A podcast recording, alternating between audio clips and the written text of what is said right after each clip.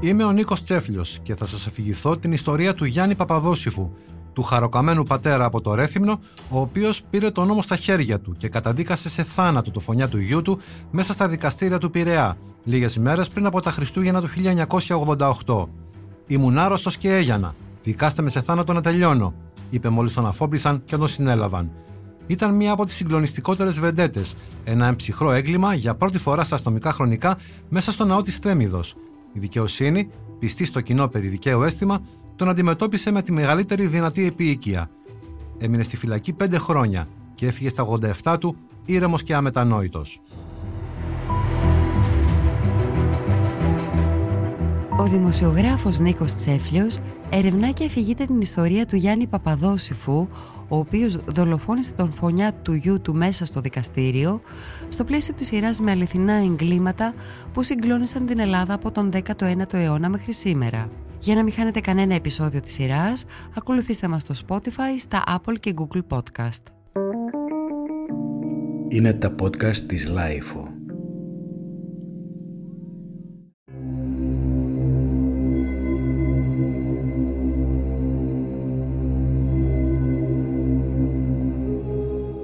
Στην πραγματεία του Αριστοτέλη, ηθικά νοικομάχια, απαντάται για πρώτη φορά ο όρος αντιπεπονθός, ως μορφή απονομής δικαιοσύνης, αλλά και ο μυθικός Ραδάμανθης που το εισηγήθηκε στη Μινοϊκή Πολιτεία.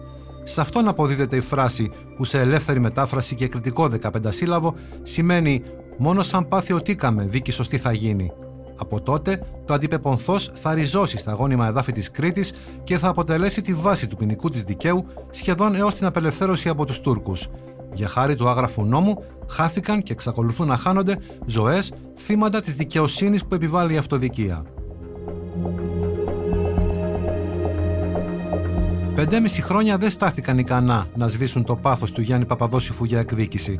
Ούτε η ισόβια κάθριξη που είχε επιβληθεί στον δολοφόνο του γιού του ήταν αρκετή. Ήθελε να αποδώσει ο ίδιος δικαιοσύνη, καταδικάζοντάς τον στην ποινή του θανάτου, μέσα στην αίθουσα του δικαστικού Μεγάρου Πειραιά.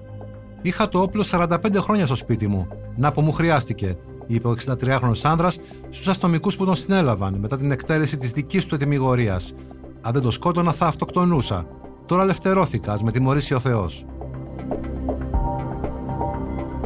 Η εμψυχρό δολοφονία του 27χρονου Μανώλη Παπαδόσιφου έμελε να πυροδοτήσει μία από τις πλέον ξακουστές βεντέτες της Κρήτης, Όλα άρχισαν μια Κυριακή μεσημέρι, 7 Αυγούστου 1983, στην καφετέρια Ατλαντή, στον παραλιακό δρόμο του Ρεθύμνου, που τις νύχτες μετατρεπόταν σε χαρτοπεκτική λέσχη και στην οποία ο 35χρονο οδηγός Νταλίκας, Γιάννης Βανιαράκης, εργαζόταν ως τσιλιαδόρος και προστάτης.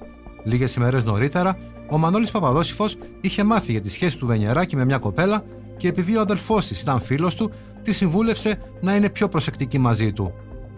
Τα λόγια του έφτασαν και στα αυτιά του 35χρονου άνδρα, που θεώρησε ότι ο μικρός έβαζε λόγια στη φίλη του να τον χωρίσει. Τον πήρε τηλέφωνο, τον έβρισε, τον απείλησε ότι θα τον γεμίσει μολύβι και του ζήτησε να συναντηθούν έξω από την καφετέρια. Είχε περάσει καιρός από τότε που ήταν φίλοι, πήγαινε στο σπίτι του, κοιμόταν στο κρεβάτι του, έτρωγε με την οικογένειά του. Πλέον δεν είχαν καμία επαφή. Είχαν διαλέξει διαφορετικούς δρόμους. Ο Μανώλης, αν και ήξερε ότι ο Βενιαράκη ήταν ο νταή της περιοχής και οπλοφορούσε επιδεικτικά, δεν μπορούσε να αγνοήσει την πρόκληση, ατιμάζοντας τη σφακιανή ρίζα της οικογένειάς του.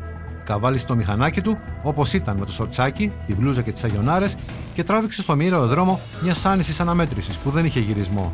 Οι δυο τους ανέβηκαν στο πατάρι για να συζητήσουν με την ησυχία τους, όπως του είπε ο Βενιεράκη, αλλά η συζήτηση δεν κράτησε παρά μόνο λίγα δευτερόλεπτα.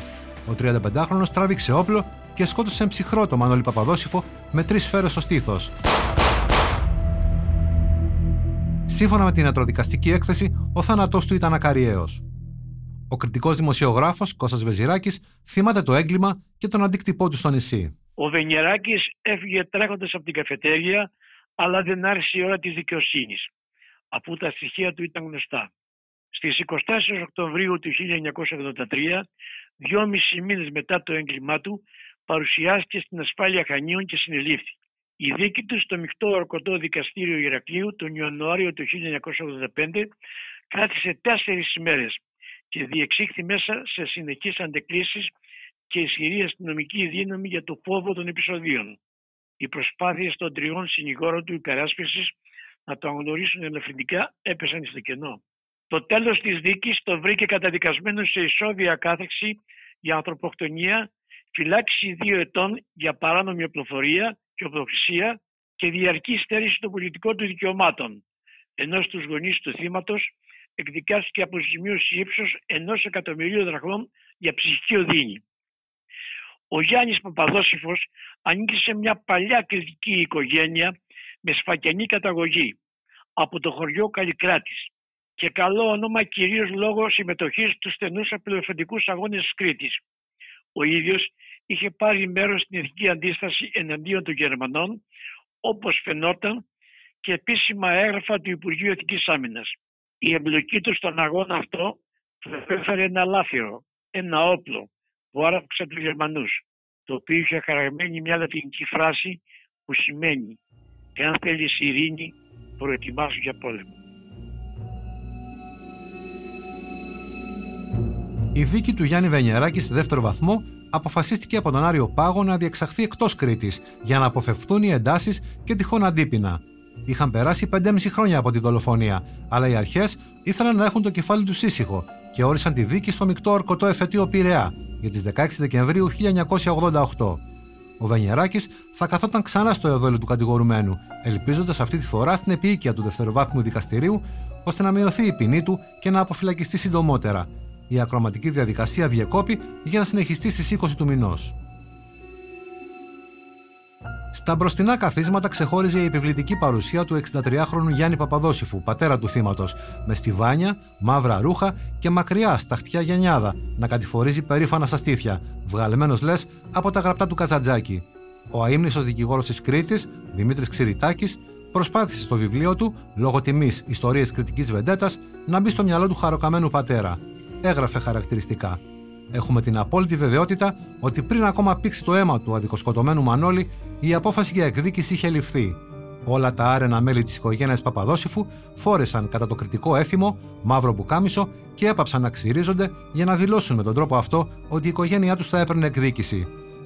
Σε δύο άτομα από την οικογένειά τους έπεφτε ο κλήρος, σύμφωνα με το κριτικό αντιπεπονθός, στο μεγαλύτερο αδερφό του θύματος, Γιώργο, και στον πατέρα του, το Γιάννη, ο πατέρας διεκδίκησε επίμονα για τον εαυτό του την ευθύνη της εκδίκησης, λογαριάζοντας τις οικογενειακές υποχρεώσεις του πρωτότοκου γιού του. Δεν πέρασε ποτέ από το μυαλό του η σκέψη να πάρει το αίμα του πίσω, σκοτώνοντας τον πατέρα ή τον αδελφό του αδικητή. Ο καημός του θα έσβηνε μόνο αν σκότωνε το φωνιά.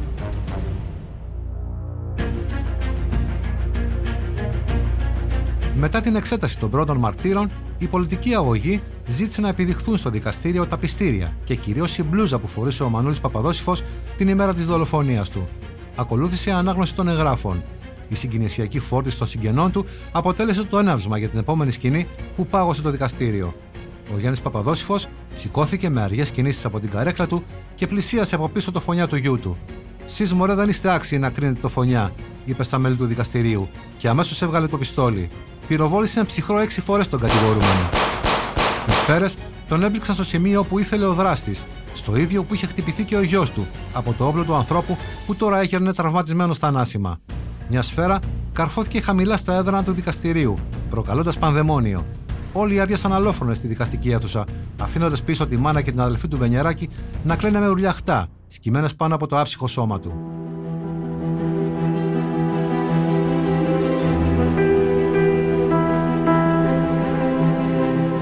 Ήταν ό,τι φοβερότερο έχω δει στη δικηγορική μου καριέρα, είπε ο εκ των συνηγόνων υπεράσπισης Πολυχρόνης Τσιρίδης.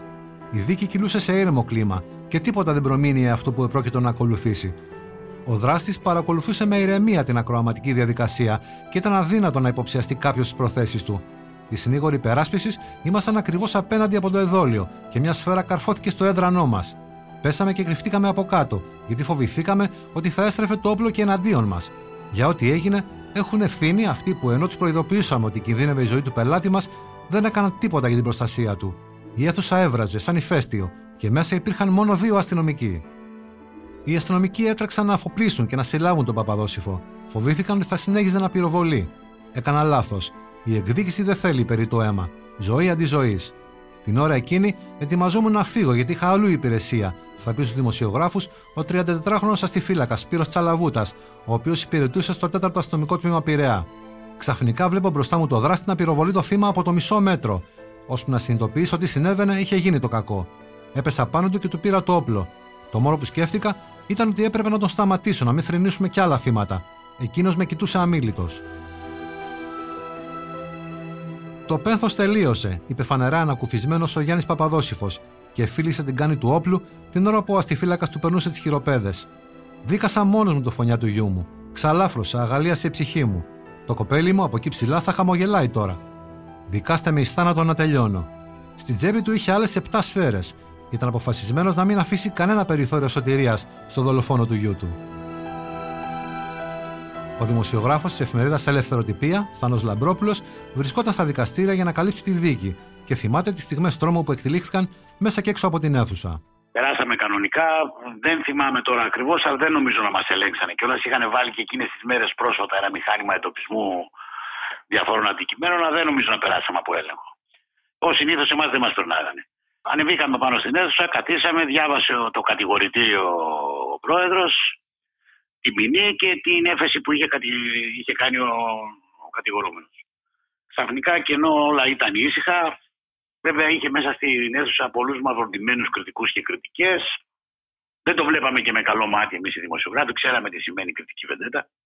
Ε, ο Παπαδόσυφο, ε, ο γέροντας, καθόταν στα πίσω καθίσματα, πετάχτηκε πάνω ξαφνικά, πάει δίπλα στον κατηγορούμενο, τραβάει ένα πιστόλι Λούγκερ γερμανικό που είχε μέσα στο σακάκι του, στην εσωτερική του τσέπη από ό,τι θυμάμαι, και αρχίζει να πυροβολεί τον κατηγορούμενο. Εμόφερτος αυτός πέφτει κάτω.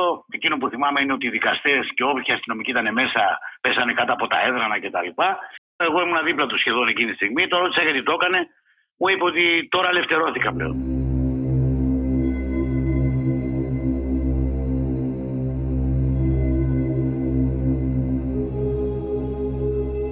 Η διαδικασία συνεχίστηκε δύο ώρες αργότερα μόνο και μόνο για να κλείσει και τυπικά η υπόθεση με την πάυση της δίωξης σε βάρος του κατηγορούμενου και την ολοκλήρωση της δίκης από τον πρόεδρο Νικόλο Στυλιανάκη, καθώς ο ιατροδικαστής Μανώλης Νόνας, που προσήλθε στα δικαστήρια του Πειραιά ως μάρτυρας, βεβαίωσε το θάνατο του Βενιεράκη.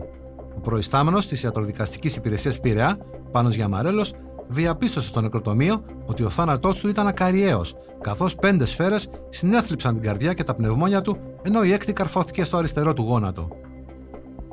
Στο δεύτερο αστυνομικό τμήμα Πειραιά, όπου ο Γιάννης Παπαδόσυφο οδηγήθηκε μετά το φωνικό, τον πολιόρκησαν οι δημοσιογράφοι. Στο πλάι του είχε την 58χρονη σύζυγό του, Μαρία Δάφνη, κόρη του παλιού στρατηγού και διοικητή της χωροφυλακής Κρήτης Γεωργίου Γιουλούντα. Ησύχασα τώρα γιατί έκανα το καθήκον μου, τους είπε με απόλυτη ηρεμία. Ήρθα από την Κρήτη μόνο και μόνο για να τον σκοτώσω. Το είχα αποφασίσει και τίποτα δεν μπορούσε να με σταματήσει. Ήταν χρέος μου, καταλάβατε; Αυτός μου σκότωσε το παλικάρι μου. Πρόσεξα να μην χτυπήσω κανέναν άλλον, γι' αυτό πλησίασα κοντά του. Πήγαμε το Λούγκερ από πάνω του και του έπαιξα δύο πιστολιές. Όταν τον είδα ξαπλωμένο, του έπαιξα κι άλλες, έτσι για να ευχαριστηθώ. Το λέω και περηφανεύομαι. Ήμουν άρρωστος και έγιανα. Δεν με νοιάζει, ας με εκτελέσουν. Όταν το ρώτησαν πού βρήκε το όπλο, είπε ότι το πήρα από έναν Γερμανό που σκότωσε στην κατοχή. Πέντε μέρες ούτε έφαγα ούτε κοιμήθηκα. Σχεδίαζα αυτό που έκανα σήμερα. Μην με περάσετε για τρελό. Ξέρω πολύ καλά τι έκανα και γιατί το έκανα. Αυτός είχε σκοτώσει το παιδί μου ανέτεια. Γι' αυτό σήμερα τον σκότωσα εγώ. Δεν μετανιώνω. Θα τον ξανασκότωνα αν ζούσε, κατέληξε ο 63χρονο άνδρας. Η σύζυγος και ο 38χρονο γιος του δράστη, Γιώργος, αρνήθηκαν να μιλήσουν στους δημοσιογράφους. Στις καταθέσεις τους πάντως υποστήριξαν ότι δεν είχαν αντιληφθεί τις προθέσεις του. Πονούσα για τον άδικο χαμό του παιδιού μου, είπε σύζυγος του Γιάννη Παπαδόσιφου, αλλά δεν ήθελα το μίσος. Δεν ζητούσα εκδίκηση. Τώρα πια καταστραφήκαμε. Με την οικογένεια Βενιεράκη είχαμε καλές σχέσεις. Δεν πιστεύω ότι θα θελήσουν μια νέα εκδίκηση. Η είδηση της εμψυχρό πράξης αυτοδικίας και μάλιστα μέσα στη δικαστική αίθουσα μεταδόθηκε σαν αστραπή και έφτασε στα χωριά του Ρεθύμνου. Ήταν πολλοί αυτοί που δεν εξεπλάγησαν, αφού θεωρούσαν βέβαιο ότι οι Παπαδόσυφοι θα πλήρωναν με το ίδιο νόμισμα το φωνιά του Μανώλη, όσα χρόνια και αν χρειαζόταν να περάσουν. Είναι εκείνοι οι νόμοι που στηρίζονται στη δύναμη της ράτσας και στην οικογενειακή τιμή, που προσπαθούν να διατηρήσουν αμόλυντα με κάθε τρόπο. Ο αδελφός του Βενιεράκη ήταν ο μόνος από την οικογένεια που μίλησε στους δημοσιογράφους. Οι αρχές είναι συνυπεύθυνες για τη δολοφονία του, είπε. Ο αδελφός μου πήγε σαν πρόβατο στη σφαγή. Εμείς θέλαμε να κρυθεί από το δικαστήριο και να τιμωρηθεί αυστηρά, όμως δεν περιμέναμε τέτοιο πράγμα. Αίσθηση προκάλεσαν τα λόγια της νύφης του Γιάννη Παπαδόσυφου, συζύγου του γιου του Γιώργου, που μίλησε χωρίς να φοβάται ότι θα ξεσηκώσει νέα μίση και πάθη. Ο πατέρας μου έκανε αυτό που νόμιζε σωστό. Πήρε πίσω το αίμα του παιδιού του. Πώς όμως κατάφερε ο Παπαδόσυφο να περάσει μέσα στην αίθουσα του δικαστηρίου το πιστόλι, το οποίο, όπως είπε ο ίδιος, είχε αρπάξει στην κατοχή από τους Γερμανούς μαζί με τον πατέρα του. Την ημέρα της δίκης το είχε πάρει μαζί του, αλλά επειδή ήταν σίγουρος ότι οι αστυνομικοί θα του έκαναν σωματικό έλεγχο, το άφησε στον τουλαπάκι του αυτοκινήτου ενό φίλου του, που τον είχε συνοδέψει στα δικαστήρια. Δύο φορές βγήκε από την αίθουσα, για να πάρει καφέ και λίγο αέρα, όπως είπε, και στην επιστροφή τον έψαξαν πάλι. Την Τρίτη τον είδαν ταλαιπωρημένο και τον άφησαν να περάσει χωρίς έλεγχο. Αποφάσισε τότε να κάνει πράξη τη σκέψη που ορίμαζε σιγά σιγά στο μυαλό του και την ψυχή του από την πρώτη κιόλας μέρα που έχασε το γιο του. Ο θρύλος τον ήθελε να κρύβει το όπλο μέσα στην πυκνή γενιάδα του, στερεώνοντάς το με τη χοντρή φανέλα που φορούσε κάτω από το πουκάμισο. Ωστόσο, η εκδοχή αυτή αμφισβητήθηκε, καθώς το συγκεκριμένο όπλο είναι δύσκολο να κρυφτεί σε μια γενιάδα, όσο μεγάλη κι αν είναι αυτή. Ο Θάνος Λαμπρόπουλος ήταν εκεί και περιγράφει τον πρωταγωνιστή της Βεντέτας. Όταν τον ρωτήσαμε μετά που ησύχασε κάπως πώς έβαλε το όπλο μέσα, μας είπε ότι δεν τον ψάξανε οι αστυνομικοί. Οι αστυνομικοί λέγανε ότι το ψάξανε. Υπάρχει ένας μύθος που λέγεται ότι το έχει βάλει το Λούκερ, το οποίο το είχε πάρει στην κατοχή από κάποιο Γερμανό πατέρα του, ότι το είχε βάλει μέσα στη γενιάδα του. Με στη γενιάδα βάζει πιστόλι ολόκληρο. Τώρα βέβαια είχε μακριά γενιάδα, αλλά δεν το πιστόλι τότε και ειδικά τα Λούγκερ, γιατί το είδα εγώ στο τμήμα, είναι μεγάλο όπλο, δεν είναι μικρό ας πούμε. Ψυχρεμότατος ήταν. Και σε κάποια ερώτηση που του είχε κάνει ο αίμνητο, νομίζω ο Γιάννης Οφίτρα, του είπε ότι αν ήταν να γινόταν πάλι το ίδιο θα έκανα. Και αυτόν δεν ήταν φωνικό, ήταν λευτέρωση της ψυχής του.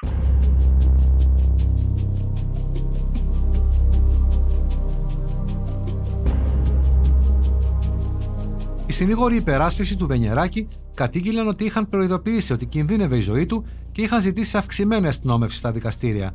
Ωστόσο, ο διευθυντής της αστυνομίας Πειραιά, ταξίαρχος Φώτης Τιούνη, έριξε αλλού τις ευθύνες. Κανείς δεν μας είχε ειδοποιήσει ότι το δικαστήριο από την περασμένη Παρασκευή δίκαζε τον Ισοβίτη. Εάν το ξέραμε, θα είχαμε πάρει αυστηρά μέτρα και έτσι θα αποσοβούσαμε το έγκλημα. Έχω ζητήσει να γίνει έρευνα για την απόδοση των ευθυνών. Λίγο αργότερα διέταξε τη διενέργεια ένορκης διοικητικής εξέτασης για τυχόν ευθύνες των τεσσάρων αστυνομικών που είχαν υπηρεσία στο κακουριοδικείο Πειραιά. Ανάλογα ήταν και οι δηλώσεις του Διευθυντή της Ασφάλειας Πειραιά, Κώστα Κουγητέα. Δεν είναι δυνατόν να γνωρίζουμε πότε ενδέχεται να υπάρξουν προβλήματα στα δικαστήρια, εάν δεν μας ενημερώσουν οι δικαστικές αρχές για να λάβουμε τα μέτρα μας. Και τέτοια ενημέρωση δεν είχαμε. Γι' αυτό που έγινε σήμερα φταίμε όλοι μας, αρκέστηκε να σχολιάσει ο εισαγγελέας της έδρας Χριστόφορο Τζανακάκης, ενώ ο πρόεδρος του Δικηγορικού Συλλόγου Αθηνών, Φώτης Κουβέλης, μίλησε για προσβολή του δικαίου και τη ένωμη τάξη. Η συναισθηματική φόρηση του δράστη θα εκτιμηθεί και θα κρυθεί από το δικαστήριο, Όμως το δίκαιο και η εφαρμογή του απαιτούν σεβασμό από όλους, έστω και αν η απονεμόμενη δικαιοσύνη ελέγχεται ως προς την ορθότητά της. Η αναζήτηση του δικαίου με ατομικές ενέργειες αντιστρατεύεται τους κανόνες της κοινωνικής συμβίωσης και μπορεί να οδηγήσει σε εκτροπές κοινωνικού φασισμού. Την επόμενη ημέρα πάντως, τα μέτρα ήταν αυξημένα στα δικαστήρια του Πειραιά για την προσαγωγή του Γιάννη Παπαδόσυφου στην εισαγγελία.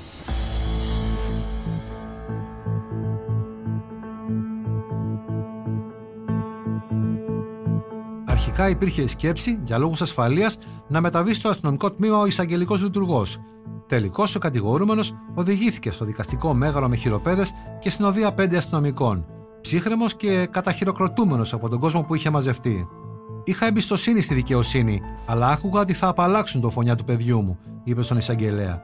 Με κοίταζε στο δικαστήριο με ηρωνία. Την πρώτη μέρα οι δικαστές έριξαν τη φωτογραφία με το παιδί μου σκοτωμένο και αυτός γελούσε.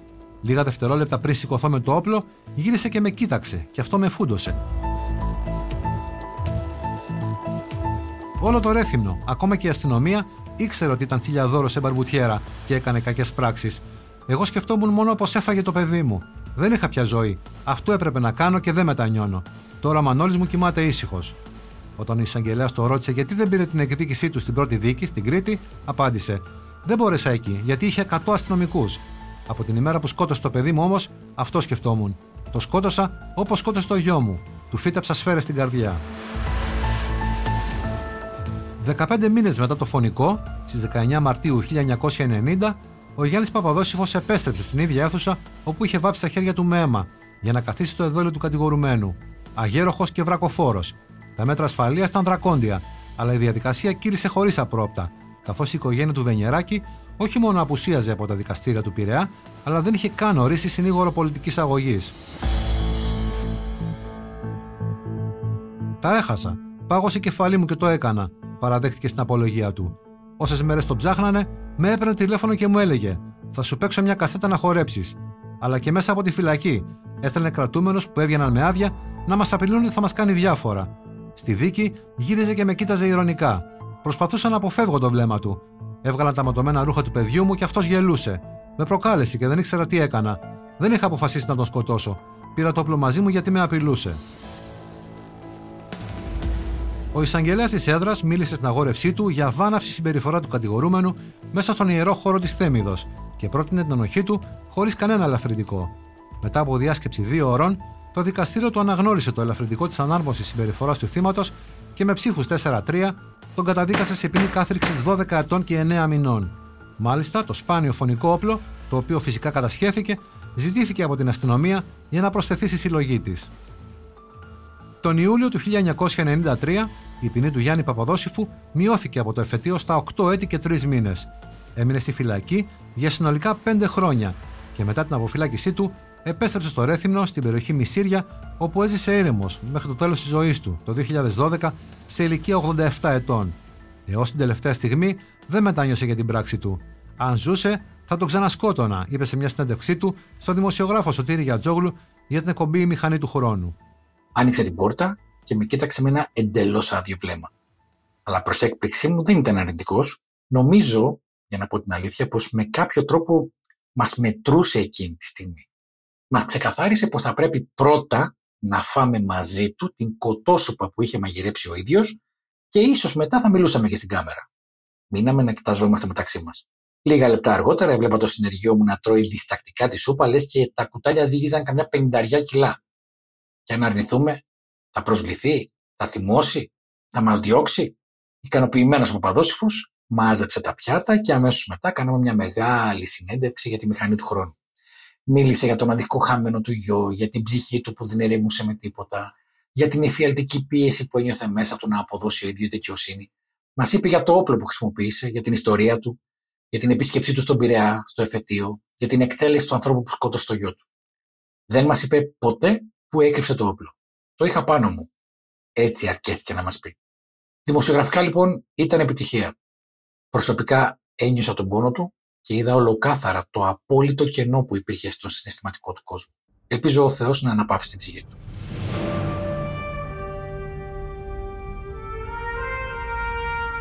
Σε μια άλλη συνέντευξή του στο Σταύρο Θεοδωράκη για την εφημερίδα Τα Νέα το 2006, ο Γιάννης Παπαδόσυφο μίλησε για όλα, αλλά δεν αποκάλυψε τον τρόπο που πέρασε το όπλο στο δικαστήριο. Το πρωτοδικείο έγινε στο Ηράκλειο, όπου ο φωνιάς του παιδιού μου δικάστηκε η Σόβια, είπε. Μετά κάμανε το εφετείο και αυτό ζήτησε να τον πάνε στην Αθήνα, να τον δικάσουν εκεί, γιατί φοβόταν μήπως εδώ στην Κρήτη τον σκοτώσω. Λες και η Αθήνα είναι άλλο κράτος. Ήξερε μέσα του πως αυτή η πράξη που έκανε απαιτούσε τιμωρία και περίμενε ότι κάτι θα συνέβαινε. Σε κανένα δεν το είχα πει. Αυτά δεν λέγονται, γίνονται. Τον έφαγε ο άτιμος και είχε φάει ψωμί στο σπίτι μου. Ερχόταν εδώ, έτρωγε και κοιμότανε. Κάνανε παρέα δηλαδή. Και ύστερα αυτός έκανε κάτι βρωμοδουλειές και τον κάνανε πέρα ούλοι και σκότωσε τον καλύτερο, το γιο μου. Στεναχωρηθήκαν τα κοπέλια μου και ειδικά οι κόρες μου. Αλλά τι να μου πούνε, έκανα καλά ή έκανα κακά; Δεν υπόθηκε ποτέ αυτή η κουβέντα στο σπίτι μας. Η γυναίκα μου έχει χάσει τη ζωή της, μπαινοβγαίνει στα νοσοκομεία. Τελικά το όπλο που το είχες, γιατί υποτίθεται ότι σε είχαν ψάξει όταν έμπαινες στην αίθουσα, σχολίασε ο Σταύρος Θεοδωράκης. Ε, τι να σου πω τώρα, πάνω μου το είχα. Αυτό το πιστόλι το είχαμε πάρει από τους Γερμανούς. Τότε με τον πατέρα μου τους είχαμε πάρει ένα τουφέκι, μια κάσα φυσέκια, το αλεξίπτωτο και δύο πιστόλια. Το ένα είναι αυτό που χρησιμοποίησα στο δικαστήριο. Αυτά τα είχε βγάλει ο Χίτλερ τότε στο δεύτερο Παγκόσμιο Πόλεμο. Ήταν τα καλύτερα πιστόλια. Εννιά σφαίρες περνάνε. Ο Κωνσταντόπουλος ήταν τότε δικηγόρος, ο πρώην πρόεδρος του Στασπισμού και ένας άλλος. Καλοί δικηγόροι ήταν. Αλλά τι μου φταίγανε οι άνθρωποι. Για τα λεφτά τους πήγαινανε. Εγώ είχα βάλει έναν Αθηναίο. Έτσι για το γούστο τον είχα. Δεν τον είχα για να με υποστήριξει. Τι να πει, θέλουμε να τον τιμωρήσετε επειδή σκότωσε ένα παλικάρι; Αν εκείνος είχε ζητήσει συγγνώμη, υπήρχε περίπτωση να τον συγχωρήσεις, ρώτησε ο Σταύρος Θεοδωράκης. Τι λες τώρα, πού γίνεται αυτό το πράγμα, να σου λέει κάποιος συγγνώμη σκότωσα το γιο σου, και δεν ήταν κατά λάθος. Επίτηδες ήταν. Μόνο το αίμα τα ξεκαθαρίζει αυτά τα πράγματα. Δεν με ενόχλησαν οι άνθρωποι, ούτε μου φταίξανε. Κλαίνε αυτό το παλικάρι τους, όπως κλαίω και εγώ το δικό μου. Από μένα τελείωσε. Αλλά όποιος ζητάει κάτι, μπορεί να έρθει να με βρει. Εγώ είμαι έτοιμος για όλα. Η βεντέτα, άμα θέλεις, τελειώνει. Άμα δεν θέλεις, συνεχίζεται. Εγώ δεν έχω τίποτα με τους ανθρώπους, ούτε τους πειράζω. Άμα θέλουν όμως κάτι, εγώ είμαι εδώ. Οι γονείς του Γιάννη Βενιεράκη έδειξαν αυτοσυγκράτηση και ψυχραιμία και δεν φάνηκαν πρόθυμοι να συνεχίσουν τη βεντέτα. Ο αδελφός του, ο Σύφης, είχε πέντε παιδιά να μεγαλώσει. Δεν ήθελε να ζουν μέσα στο φόβο. σω, είπαν πολλοί, η οικογένεια να αναγνώρισε αυτό που σχολιάστηκε από ένα μεγάλο κομμάτι της κοινωνίας. Ότι δηλαδή από τον Γιάννη Παπαδόσυφο αποδόθηκε δικαιοσύνη.